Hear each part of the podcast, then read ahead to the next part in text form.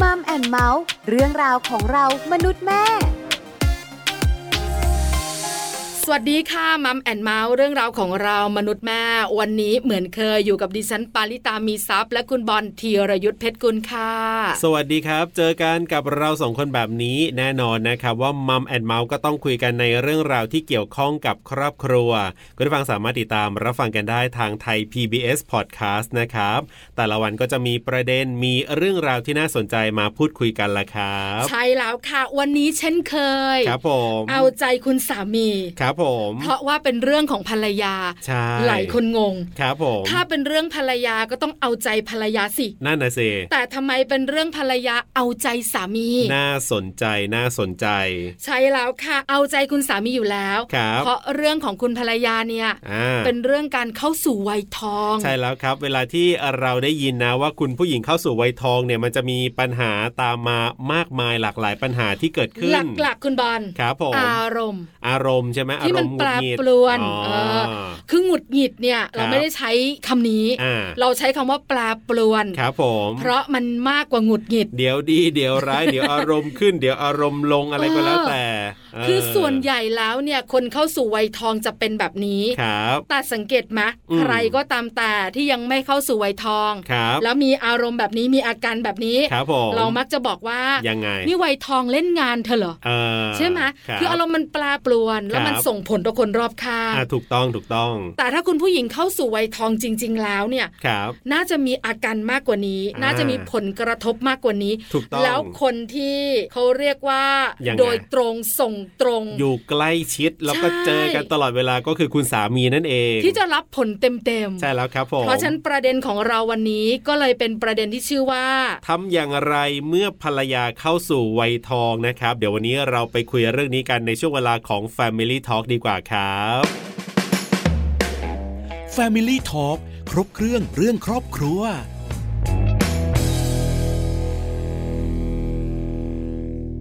Family Talk ครบเครื่องเรื่องครอบครัวนะครับ ประเด็นวันนี้เนี่ยจริง ๆ ก็เหมาะกับคุณสามีก็จริงนะ หมายถึงว่าเดี๋ยวคุณสามีคงจะได้คำตอบอะไรที่เป็นประโยชน์แน่นอน แต่ว่าจริง ๆ แล้วเนี่ยก็เป็นประโยชน์สำหรับคุณภรรยาด้วยที่บางคนเนี่ยหนึ่งอาจจะยังไม่รู้ตัวว่าตัวเองเนี่ยวัยทอง ค่ะ สองนะโอเค รู้แล้วล่ะว่าฉันในยวัยทองแน่นอนนะมีอาการต่างๆ แล้วเนี่ยแต่ไม่รู้จะทำอย่างไรดี วันเนี้ยได้รับคำตอบอย่างแน่นอน ใช่แล้วค่ะ เพราะวันนี้เรามีแขกรับเชิญพิเศษค่ะ วันนี้เราจะได้คุยกันกับนายแพทย์อมรินทร์สุวรรณนะครับ สูติแพทย์เชี่ยวชาญด้านเวชศาสตร์การเจริญพันธุ์ สาขาเวชศาสตร์ทางเพศและวัยหมดฤดู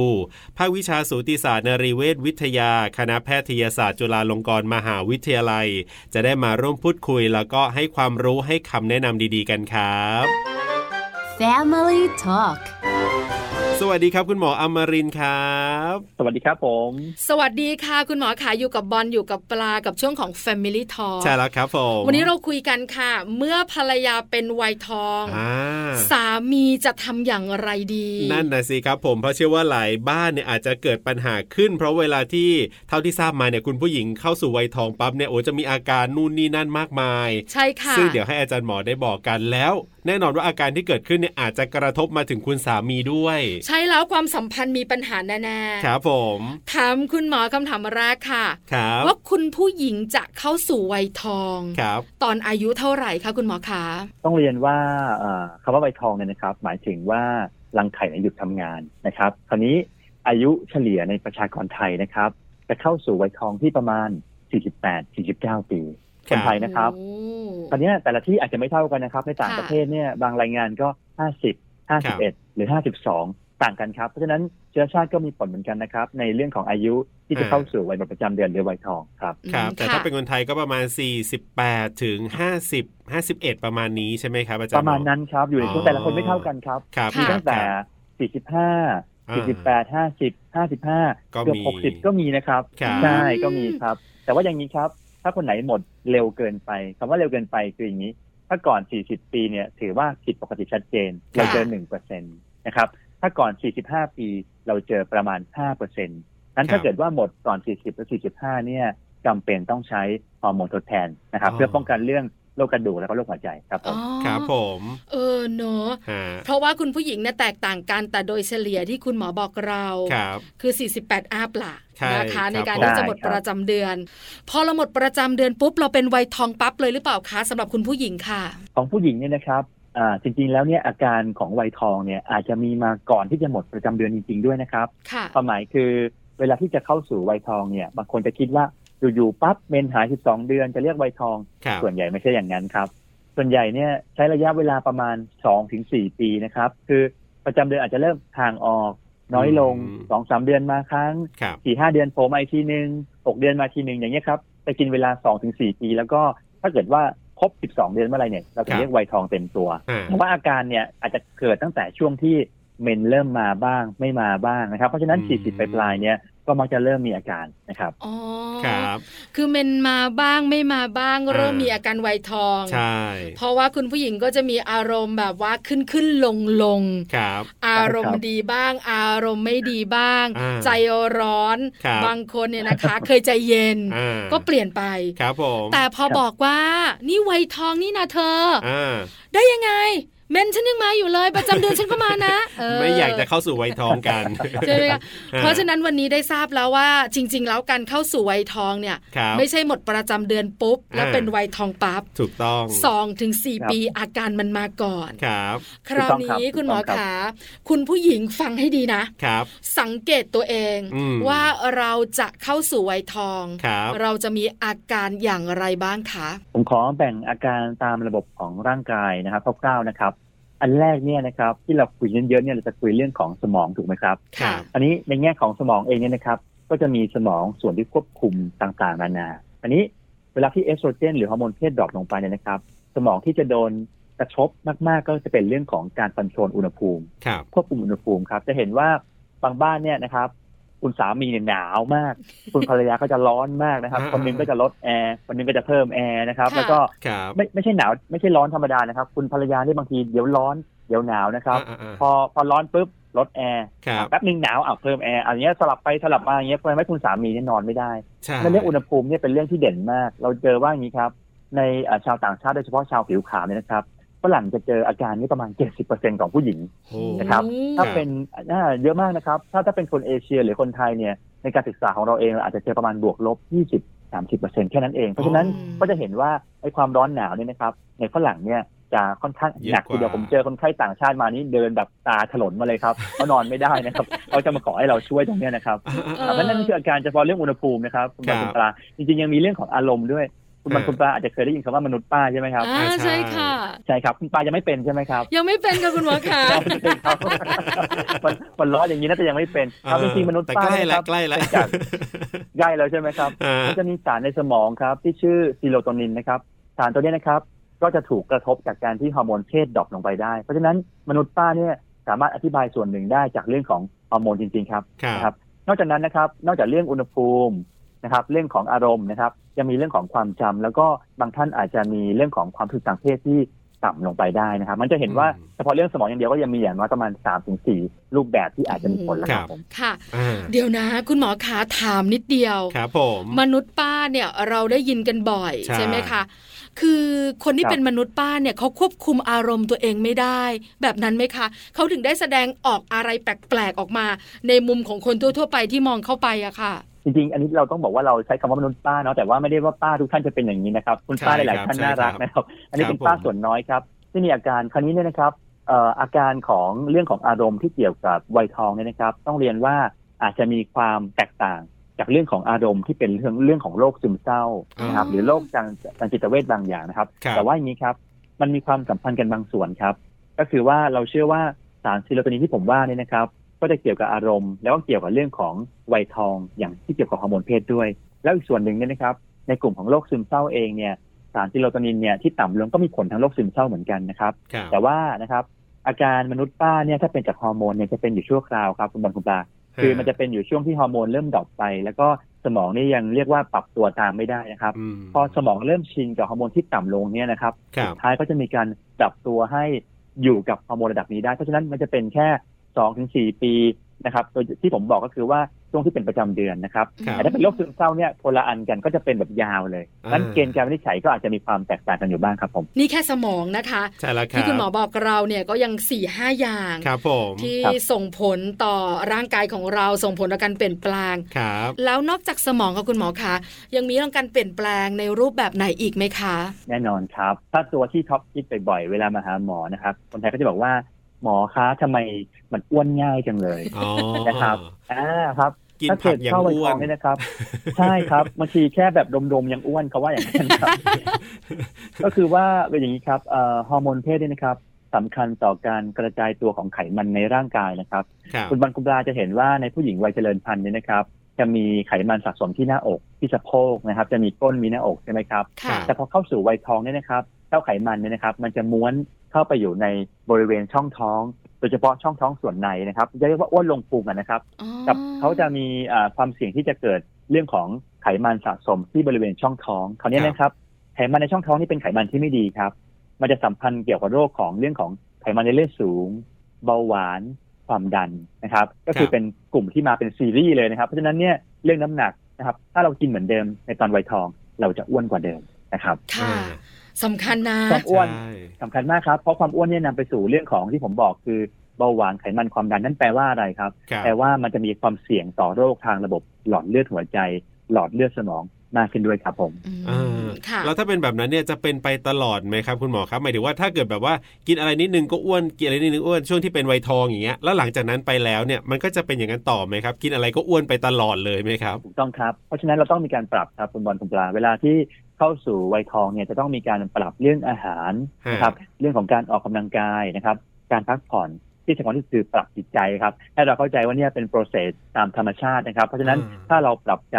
ให้อยู่กับกายที่เปลี่ยนไปได้เนี่ยนะครับ ครับ เราก็จะสามารถใช้ชีวิตได้อย่างมีความสุขนะครับ อืม อย่างไรก็ตามครับ มีส่วนหนึ่งที่อาการทางกายมันรุนแรงเหลือเกินนะครับ ถ้าอย่างเงี้ยมาหาหมอได้ครับ ครับ ผมเคยเจอนะครับ ที่คนไข้เนี่ยไม่รู้ตัวนะครับ ร้อนวูบวาบนอนไม่ได้แล้วก็อารมณ์หงุดหงิดเนี่ย ฮะ คนที่จูงมือมาเนี่ยนะครับ คือสามีและลูกบอกว่า โอ้ คุณหมอช่วยหน่อยตอนเนี้ยแม่ไม่เหมือนเดิมอีกแล้วนะครับแต่แม่ที่เดินมายังไม่รู้ตัวนะครับ แต่ ว่าเอ่อสามีกับคุณลูกสาวเนี่ยนะครับจูงคุณแม่มาหาเลยนะครับ แล้วพอเราให้ฮอร์โมนก็ดีขึ้นจริงนะครับผม อ๋อมอรับ คุณหมอ รั คะ บ ถ้าสมมตินะ ฮะ อันนี้ปลาคิดเองนะ ครับ คือเป็นผู้หญิง อ่า แล้วก็พอจะเข้าสู่วัยทอง ครับ แล้วก็ไม่อยากมีอารมณ์ที่คุณหมอบอก อ๋อ ไม่อยากให้ลูกเบื่อสามีบ่นอะไรประมาณนี้นะคะ ฮะฮะ เออ เราก็แบบว่ารีบกินฮอร์โมนไว้ก่อนได้ไหม อ๋อ คะ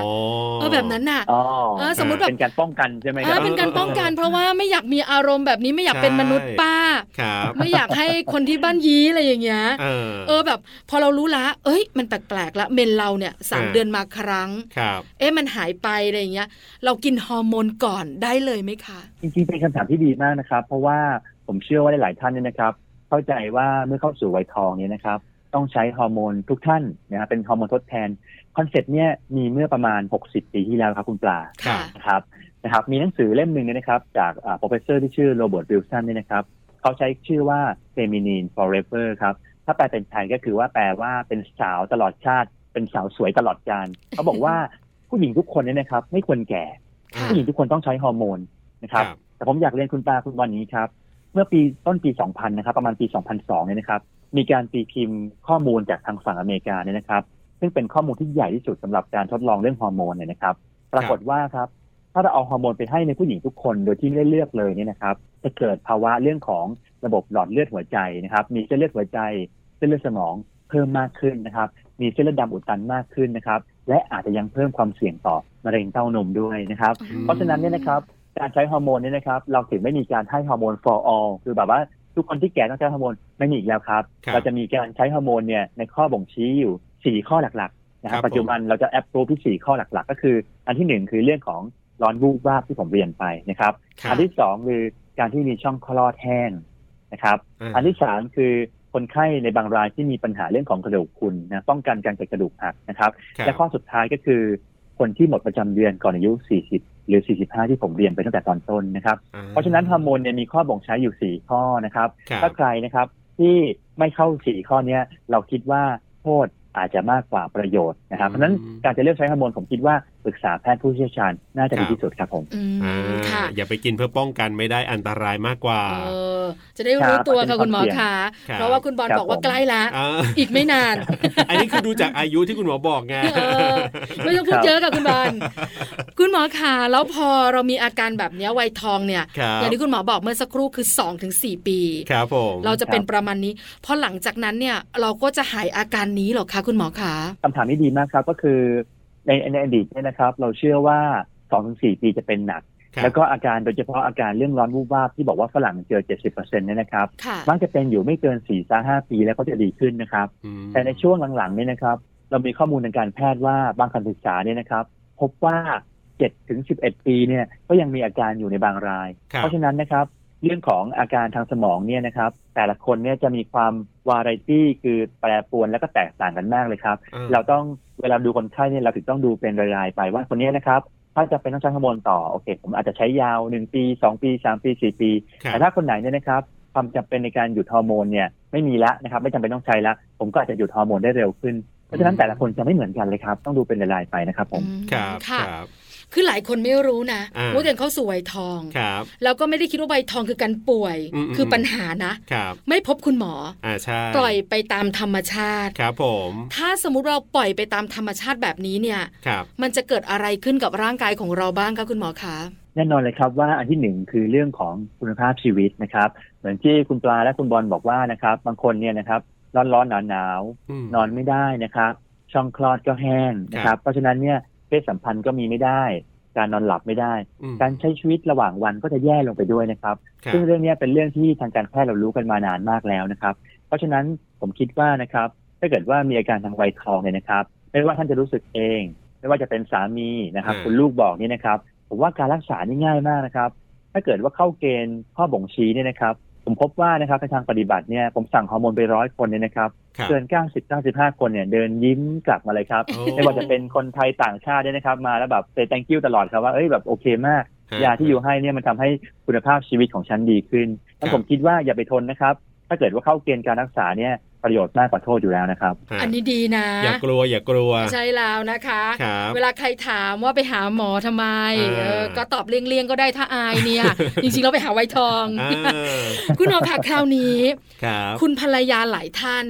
อ่า จจะไม่รู้ตัว ครับ ช่วง2อถึงสปีแรก ที่ยังไม่รู้ว่าตัวเองเข้าสู่วัยทอง ครับ แล้วกระทบคุณสามี อ๋อ เพราะคุณสามีจะได้รับผลกระทบเยอะกว่าคุณลูก ครับผม ๆ ใกล้กัน ใช่ใช่ เพราะฉะนั้นเนี่ยนะคะ คุณผู้ชายหลายท่านคงอยากได้ยินคำถามนี้ ครับ ว่าถ้าภรรยาของผมเป็นวัยทอง อ่า ผมทำอย่างไรดีครับ อ๋อ ครับผม จริงๆเราอาจจะไม่ต้องเรียกไวยทองก็ได้เนาะถ้าเกิดว่าผู้หญิงไม่ชอบใช่ไหมครับ เราจะบอกว่าไปตรวจฮอร์โมนไหมนะครับลองไปคุยกับคุณหมอฮอร์โมนดู เพราะว่าอย่างนี้ครับ เรื่องของการเอ่อเกิดภาวะที่เป็นไวยทอง แล้วก็มีอาการทางสมอง ทางช่องคลอด ทาง ครับ ความอ้วนระบบหลอดเลือดเนี่ยนะครับ เป็นสิ่งที่เราเจอนะครับ จนมีคุณหมอไวยทองขึ้นมาโดยเฉพาะนี่ก็เพราะว่ามันเจอบ่อยมากเนี่ยแหละครับ อืม เพราะฉะนั้นผมคิดว่านะครับ ถ้าเกิดปัญหาขึ้นเนี่ยนะครับอ่าคุณสามีอาจจะแนะนำนะครับ หรือพาคุณภรรยามาตรวจกับคุณหมอสูตินรีเวชทั่วไปเนี่ยได้เลยนะครับ ไม่จำเป็นต้องเป็นคุณหมอฮอร์โมนโดยเฉพาะก็ได้ครับเพราะผมคิดว่าถ้าไม่ใช่เคสที่ยากจริงๆเนี่ยนะครับ ครับ ณหมอสูตินรีเวชทั่วไปสามารถดิวกับปัญหานี้ได้เลยครับ อืม เพราะว่าทุกคนเนี่ยก็ผ่านการเรียนนะครับในเรื่องหลักสูตรของการดูแลคนไข้วัยทองในตอนที่เรียนสูตินรีเวชอยู่แล้ว ครับ นะครับแล้วก็อย่างนี้ครับทริคหนึ่งก็คือว่าอาจจะบอกว่าเออลองไปคัดกรองมะเร็งปากมดลูกไหมเอ็กซเรย์เต้านมไหมนะครับ แล้วก็สามารถจะปรึกษาตรงเนี้ยนะครับ ปัญหาเรื่องเนี้ยตอนที่มาตรวจภายในนะครับ หรือมาเช็คคัดกรองมะเร็งเต้านมก็ได้ครับก็ถาม ครับ คุณหมอสูได้เลย เรายินดีให้ข้อมูลอยู่แล้วครับผม อื ครับ มค่ะ อ่า จุงไม้จุงมือกันมา ใช่ หาคุณหมอแต่หลายๆบ้านนะคะ ครับ คือก่อนจะมาหาคุณหมอปะทะกันไปซะ แล้ว ใช่ ใช่ไหม อ่ เพราะว่าบางทีเนี่ย ครับ มันก็มีเรื่องของอารมณ์เข้ามาเกี่ยวข้อง ถูกต้อง ถึงคุณสามีจะเข้าใจก็เถอะ ครับ ว่าภรรยาเข้าสู่วัยทอง อ่า หรือคุณสามีบางท่านอาจจะไม่รู้ก็ได้คุณหมอคุณบอล เออใช่ใช่ใช่ ว่าภรรยา ใช่ ของตัวเองเนี่ย ครับ กำลังเข้าสู่วัยทอง ถูกต้อง เพราะเราคงจะไม่มานั่งนับการมีประจำเดือนของภรรยาด้วยหรอก หรือบางทีก็ไม่ได้มีความรู้เรื่องนี้ อ่า อะ ใช่ไหม เออ เพราะฉะนั้นเนี่ยถ้าเราสังเกตอย่างที่คุณหมอบอกเนี่ย ครับ เรารู้สึกว่าภรรยาเข้าข่าย อ่า แต่ภรรยาเหวี่ยงวีน ครับ หรือภรรยามีอะไรเปลี่ยนแปลงเนี่ย อืม การรับสถานการณ์ก่อนจะจุงมือกันมาหาคุณหมอเนี่ย ครับผม ทำอย่างไรดีอะคะ ผมคิดว่าเหมือนที่คุณปลากับคุณบอลบอกเลยครับว่าเรื่องของความรู้ความเข้าใจนี่สำคัญมากนะครับ เพราะว่าหลาย ๆ ท่านก็จะงงว่า แม้กระทั่งตัวคนไข้เองจะบอกว่ารู้สึกว่าไม่เหมือนเดิมนะครับ แต่ก็ไม่เข้าใจว่าเนี่ยคืออาการของวัยทองนะครับ ครับ แล้วก็ไม่ได้มาหาหมอมาปรึกษานะครับ หรือแม้กระทั่งสามีเนี่ยนะครับเอ่อผมคิดว่าเรื่องความรู้ความเข้าใจเนี่ยเป็นสิ่งที่ทางการแพทย์เองเราก็พยายามจะให้ข้อมูลนะครับ แต่ต้องยอมรับว่าเรามีข้อจำกัดเนาะบางทีเราตรวจคนไข้เราใช้เวลากับตรงส่วนนี้เยอะ ครั งั้ บ นการให้ข้อมูลเนี่ยต้องอาศัยทางสื่ออย่างที่คุณปลาคุณบอลเน้นนะครับเป็นการช่วยนำเสนอผมคิดว่าเป็นเรื่องที่ดีมากครับทำให้ครอบครัวที่ที่เจอกับปัญหาเรื่องนี้จะได้เข้าใจว่าอ๋อเนี่ยคือสิ่งที่มันเกิดขึ้นนะครับตามโปรเซสของฮอร์โมนนะครับเพราะฉะนั้น ครับ ผมคิดว่าอันที่หนึ่งคือทั้งสามีและภรรยาต้องทำความเข้าใจว่าโอเคมันเกิดขึ้นได้นะครับ ฮะ อาจจะสิบยี่สิบเปอร์เซ็นแต่ถ้ามันเกิดกับเราแล้วเนี่ยนะครับ การพบแพทย์ที่โดยเร็วนะครับ โดยไม่จำเป็นต้องรอให้คุณภาพชีวิตมันดำดิ่งลงไปก่อนเนี่ยนะครับ ครับ ผมว่าเป็นเรื่องที่สำคัญนะครับนั้นอย่ากลัวครับ เรื่องของการให้ฮอร์โมนเนี่ยนะครับ ผมคิดว่าอย่างนี้ครับเอ่อข้อมูลบางอย่างเนี่ยอาจจะเป็นข้อมูลที่ค่อนข้างเก่าอะนะครับ ครับ คนไข้จะกลัวว่าเวลาใช้ฮอร์โมนแล้วจะเกิดเรื่องของมะเร็งนะคุณปลาคุณบอล ใช่ จะได้ยินว่า ใช่ใช่ มะ ใช่ เร็งเต้านมเนี่ยอ่า ครับ จะมีหรือเปล่านะครับ ผมคิดว่ามาเจอคุณหมอได้เลยครับ เราพร้อมจะเล่าให้ฟังเลยว่าจริงๆแล้วเนี่ยนะครับ การเกิดมะเร็งเต้านมนะครับ ถือว่าเจอได้ค่อนข้างต่ำมากนะครับ ในกลุ่มที่เราให้การรักษาด้วยฮอร์โมนที่ถูกวิธี แล้วก็ตาม ครับ ข้อบ่งชี้นะครับครับต้องเรียกว่าอย่างนี้ครับถ้าถ้าถ้าสงสัยให้รีบเข้ามาตรวจน่าจะดีสุดครับผม อืม ครับผ ะ มอ่า คุยกับคุณหมอมา ครับ แล้วด้วยความที่เป็นผู้หญิงของปลา ครับผม แล้วอีกไม่นานจะเจอเรื่องนี้นะคะ เพราะฉะนั้นข้อสงสัยจะค่อนข้างเยอะ ครับผม คุณหมอคะผู้หญิงเนี่ยนะคะ ที่คุณหมอบอกเราต่างชาติ 70% ครับ คนไทย 20-30%เรื่องของการร้อนวูบวาบ า เรื่องของ ครับผม อุณหภูมิในร่างกาย ครับ แต่จริงๆแล้วเนี่ยผู้หญิงทุกคน ครับ ต้องเผชิญกับวัยทองร้อยเปอร์เซ็นใช่หรือไม่ใช่คะคุณหมอคะ คือคือจริงๆคำว่าวัยทองหมายถึงเป็นสเตตัสหรือเป็นสถานะนะครับ ค่ะ ที่ผู้หญิงคนนั้นเนี่ยรังไข่อยู่ทำงาน ครับ เพราะฉะนั้นถ้าเกิดว่าเราอายุยืนพอถึง 48 50 กว่าๆเนี่ยนะครับ ทุกคนก็จะเข้าสู่วัยทอง เพียงแต่ว่าอาการของวัยทองเนี่ยนะครับไม่ได้เกิดกับคนทุกคน ค่ะ นะครับจริงๆแล้วเนี่ยผมพบว่าผู้หญิงไทยเนี่ยนะครับ สามารถจะเข้าสู่วัยทองแบบ soft landing นะครับคือเขาจะมีความสุขนะครับ แล้วก็สามารถปรับตัว ปรับการทานอาหาร เหมือนที่ผมบอกเป็นลดไขมันนะครับ ครั ปรับ บการออกกำลังกายการใช้ชีวิตเนี่ยเขาสามารถจะอยู่กับวัยทองได้ โดยที่ไม่ต้องใช้ฮอร์โมนนะครับแต่อาจจะเจอสักประมาณบวกลบ 20-30%ที่นะครับอาจจะต้องการความช่วยเหลือชั่วคราวนะครับจากคุณหมอทางทางหมอสูตินรีแพทย์เนี่ยนะครับ ที่เรา ครับ จะให้ฮอร์โมนช่วยเพื่อชั่วคราว แล้วก็ทำให้อาการเนี่ยเข้าสู่วัยทองได้แบบสมูทมากกว่าเดิมนะครับเพราะฉะนั้นทุกคนเข้าสู่วัยทองจริง แต่ว่าอาการวัยทอง ต่างกัน ไม่ได้เกิดรุนแรงกับทุกคนครับผม อืม ค่ะ ครับ สบายใจละ อ่า เออนะคะ คุณอาจจะโชคดีก็ได้ ที่จะเป็นซอฟต์แลนดิ้ง อาการไม่ได้เยอะ ครับ ขออีกหนึ่งคำถาม อันเนี้ยขอเป็นตัวแทนคุณผู้ชายเลยครับว่าเออแน่นอนเราพอจะทราบว่าเนี่ยคุณผู้หญิงเนี่ยอาจจะเรื่องของความต้องการทางเพศเนี่ยอาจจะลดลง แต่คุณผู้ชายเนี่ยต้องการตลอดเวลาขอปัญหานี้เลยครับ คุณหมอครับว่า เมื่อถึงวันนั้นเนี่ยจะยังไงดีล่ะครับ ถ้าเกิดคุณผู้หญิงเขาต้องการน้อยแต่คุณผู้ชายยังต้องการเหมือนเดิมอย่างเงี้ยครับ ต้องขอบคุณคุณบอลนะครับคำถามนี้ดีมากครับเป็นคำถามคลาสสิกแล้วก็ ฮะ คนไทยเนี่ยนะครัแล้บวเป็นปัญหา รับ ใช่ไหม ปรึกษา คุณห ห ม ม อ อ ฮะ เรื่องนี้น้อย อ๋อ ใช่ไม่ค่อยกล้ามาครับ อ๋อ เพราะว่าใช่ไหมครับผู้หญิงไทยอาจจะมองว่าเรื่องเพศเป็นเรื่องที่ไม่ควรเปิดเผย ครับ นะครับเพราะฉะนั้นเนี่ยผมเจอว่าจริงๆคนที่มาปรึกษาผมกลับเป็นต่างชาตินะในเรื่องเพศเนี่ยนะครับสำหรับใบทอง ฮะ นะครับอย่างนี้ครับคุณผู้ชายเนี่ยความต้องการทางเพศเนี่ยอาจจะดรอปลง แต่ว่าดรอปลงในปริมาณที่น้อยกว่า ครับ เพราะฉะนั้นคุณผู้ชายก็ยังมีความรู้สึกทางเพศอยู่จนอายุ 40 50 60 70 ก็ยังมีเพศสัมพันธ์ได้นะค ครั รั บบ ผม แต่ส่วนผู้หญิงเนี่ยนะครับจะมีผมขออนุญาตแยกเป็นสองประเด็นหลักๆ คือประเด็นทางสมองครับ เวลาที่คุณผู้หญิงมีฮอร์โมนเพศชายในร่างกายต่ำลงเนี่ยนะครับ ครับ ความรู้สึกทางเพศก็จะหายไปด้วยส่วนหนึ่งนะครับ อีกส่วนหนึ่งคือฮอร์โมนเพศหญิงเองนี่แหละครับที่ชื่อเอสโตรเจนเนี่ยเวลามันต่ำลงเนี่ยช่องคลอดก็จะแห้ง ครับ มีแสบ มีคันนะครับผนังช่องคลอดบาง เวลามีเพศสัมพันธ์ก็จะมีเจ็บตอนสอดใส่นะครับ เพราะฉะนั้นเนี่ยนะครับเราควรมาปรึกษาแพทย์ครับ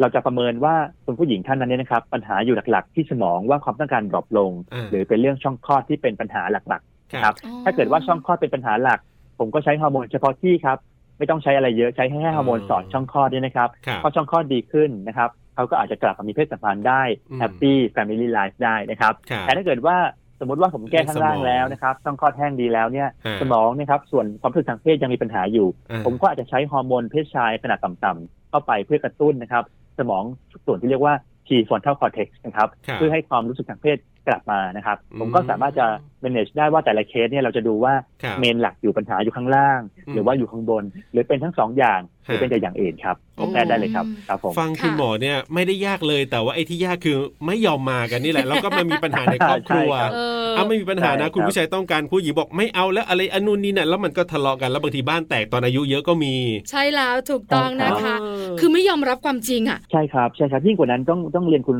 คุณปลาคุณบอลว่าอย่างนี้ครับ ครับ หลายๆเคสใช่ไหมครับคนไข้บอกผมเองว่าที่ไม่เอาแล้วนะครับ อ่า ที่บอกว่าให้สามีไปมีบ้านอื่นได้เลยอย่างนี้เลยนะครับ ใช่ใช่ นี่ ใช่ เป็นปัญหา ใช่ ที่ ครับ กลายเป็นว่าเอ่อเป็นการแก้ปัญหาซึ่งจริง ๆ ผมคิดว่า ถ้าเราแก้ถูกจุดเนี่ย ครับ เราอาจจะไม่ต้องเกิดเหตุการณ์แบบนี้มากขึ้น อืม เนาะเพราะว่าการไปมีกิ๊กมีบ้านน้อยเนี่ยผมว่าอาจจะเป็นการแก้ปัญหาที่อาจจะไม่ตรงจุดนะครับ เพราะฉะนั้นผมมองว่าถ้ามีปัญหาเรื่องเนี้ยมาคุยกับหมอดีกว่านะครับจะปรึกษาตอนที่มาตรวจคัดกรองมะเร็งปากมดลูกประจำปีก็ยังได้ครับ ผม ครั ว่า บ คุณหมอสูทุกคนยินดีให้คำปรึกษาเรื่องนี้ครับผม ได้ยินคุณหมอบอกแบบนี้ ครับ ได้